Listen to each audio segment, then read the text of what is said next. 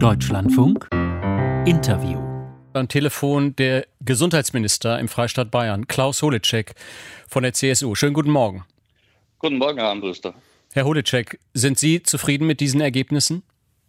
Es war eine Standortbestimmung vor dem Herbst. Insofern war es, glaube ich, schon wichtig, dass man gestern äh, das ein oder andere noch mal deutlich gemacht hat. Auch natürlich noch mal den Appell, sich impfen zu lassen.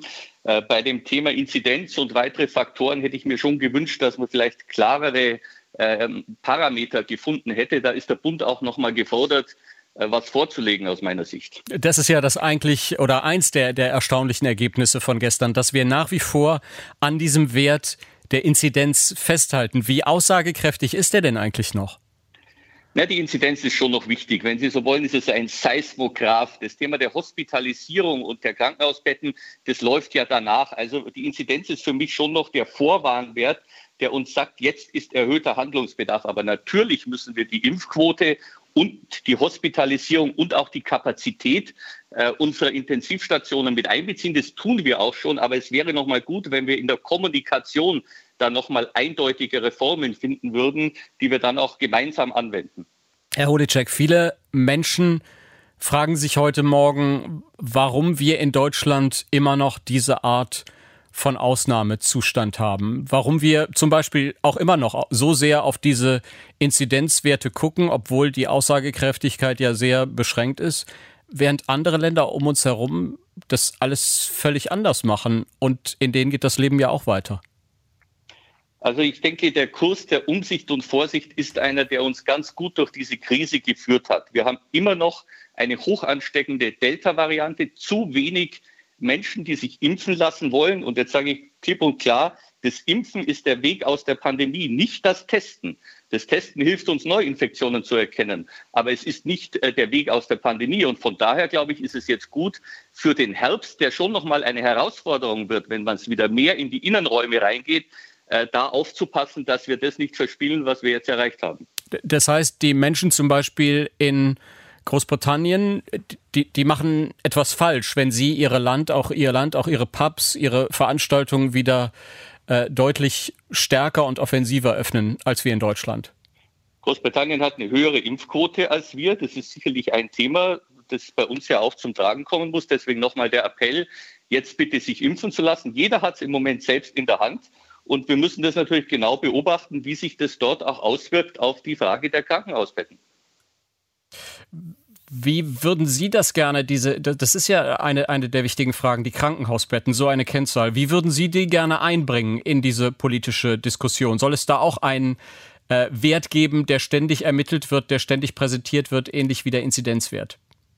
Das tun wir ja schon. Ich sage mal, wir bewerten ja jetzt schon auch die Themen Krankenhauskapazität, Schwere der Krankenhausverläufe, der Krankheitsverläufe. Das wird schon einbezogen. Wir müssen nur eine Formel finden, die die Dinge nochmal verbindet und dann gemeinsam auch in der Kommunikation deutlich macht, wo es hingeht. Aber die Inzidenz wird immer, ich sage es nochmal, ein Vorwarnwert sein, weil die Krankheitsverläufe ja nachlaufen. Also insofern werden wir auf die Inzidenz nicht verzichten können.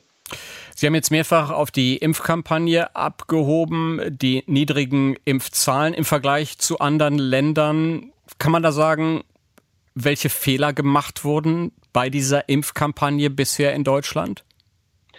Ich weiß nicht, ob wirklich Fehler gemacht wurden. Wir müssen jetzt noch mal alles tun und das tun wir auch mit niedrigschwelligen Angeboten, den Impfstoff zu den Menschen zu bringen, zu erklären, aufzuklären, dass das Impfen in einer Pandemie der Weg in die Normalität ist. Alle Anstrengungen noch mal bündeln und ich hoffe, dass uns das auch gelingt. Äh, daneben hat es ja gestern auch Entscheidungen gegeben zur Testpflicht ab einer gewissen Inzidenz und dass die Testungen dann irgendwann auch nicht mehr kostenfrei sind. Meinen Sie wirklich, ist das der richtige Weg, die, die Menschen zum Impfen zu bewegen, indem man ihnen sagt, wenn ihr euch nicht impfen lasst, dann habt ihr Pech gehabt bei den Tests, dann müsst ihr dafür künftig zahlen? Also ich kann nur noch mal sagen, jeder hat es selbst in der Hand. Das Impfen ist der Weg aus der Pandemie. Die Menschen, die sich nicht impfen lassen können, für die brauchen wir natürlich weiter kostenfreie Testungen. Aber die Menschen, die jetzt zum Beispiel sagen, ich warte, bis sich alle geimpft haben, denen kann man sagen, das kann nicht mehr von der Solidargemeinschaft ab irgendeinem Zeitpunkt getragen werden. Und deswegen halte ich das tatsächlich für richtig. Ein Effekt könnte aber ja sein, dass es insgesamt weniger Corona-Tests geben wird, dass sich Leute weniger oft testen lassen, eben weil es dann Geld kostet. Kann die Politik daran wirklich ein Interesse haben?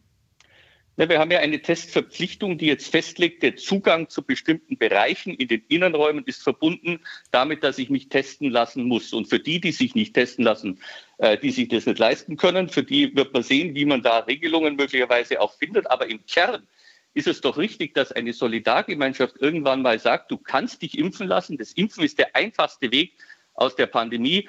Und deswegen äh, ist dann ein Test irgendwann auch kostenpflichtig. Aber hat diese Solidargemeinschaft nicht auch ein Interesse an diesem Datenmaterial, gerade in dieser Pandemie? Sind diese, liefern diese Tests nicht sehr wichtige Zahlen für uns, an denen wir alle großes Interesse haben?